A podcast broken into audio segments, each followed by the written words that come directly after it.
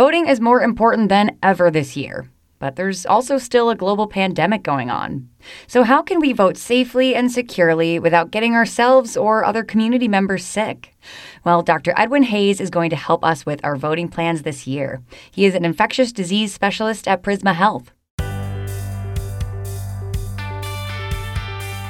This is Inside Health, a podcast brought to you by Prisma Health. I'm Caitlin White. So, Doctor Hayes, what should I be doing to follow COVID nineteen safety recommendations while voting this year? Well, I think it's very important to keep following the same fundamental recommendations that we've been doing for all, all kinds of precautions for COVID nineteen, which is regularly washing your hands. And in the setting of voting, it might be a little bit altered because there's not always a station available. So it's probably a good idea to bring some hand sanitizer with you, mm. especially after you touch any surfaces or equipment that they have available for you. Also, wearing gloves could have some protective ability. Hand washing, I think, is very, very important. And staying six feet away from other individuals, if at all possible. Keeping that distance while while you're in line, waiting to cast your vote, which can take a long period of time, is a good idea to help prevent the spread of infection. And wearing a mask, just like we've been talking about for many, many months now, wearing a mask can be protective, not only for yourself, but for the people around you. And it's a good idea, both for your safety and the general safety of the people in the community, to consistently wear a mask when you're around other individuals.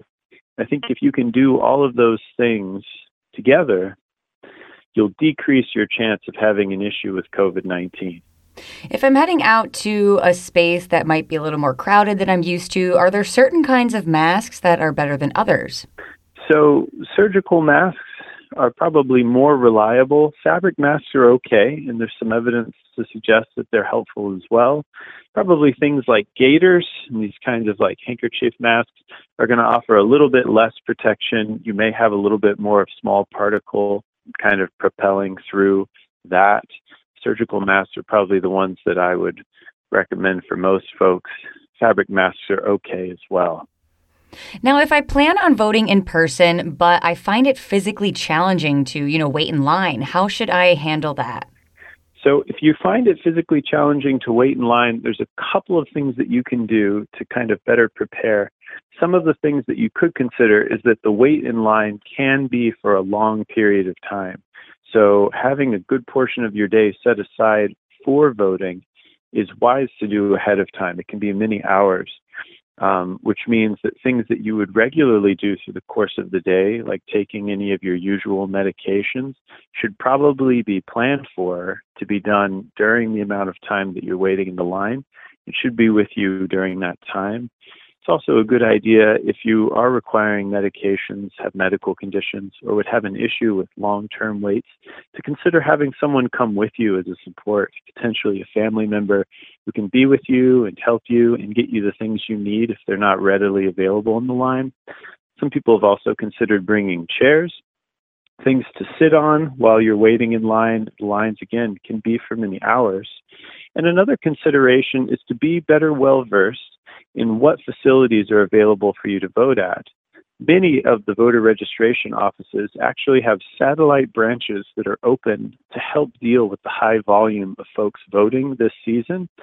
So looking online, you may be able to find a more convenient place to vote that's closer to your home and potentially has a shorter line. It's a good idea for people to get educated about what this process of voting is like for the specific area where they live.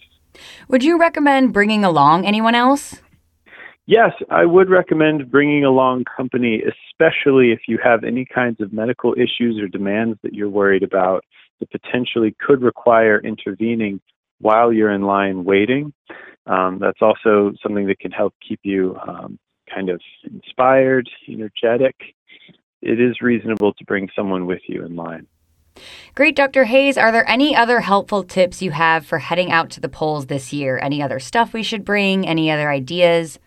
I would say be educated mm. about both COVID nineteen and about what it's like to vote right now in this country. Your particular region, your particular state may have changes that develop even over the coming weeks leading up to the election. It's important to be aware of what those changes are and what kind of requirements there are to vote. Anything you can do to be better prepared for the voting experience in your area will help you to have the best, smoothest possible experience.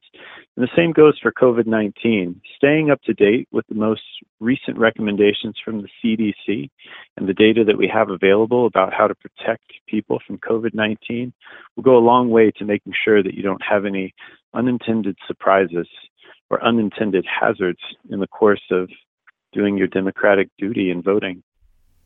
Well, thank you so much for these critically important tips this year. I'll be absolutely passing them along to my family and friends this election season. That was Doctor Edwin Hayes, an infectious disease specialist at Prisma Health. For more information and other podcasts like this, head on over to prisma health dot org. This has been Inside Health, a podcast brought to you by Prisma Health. I'm Caitlin White. Stay well.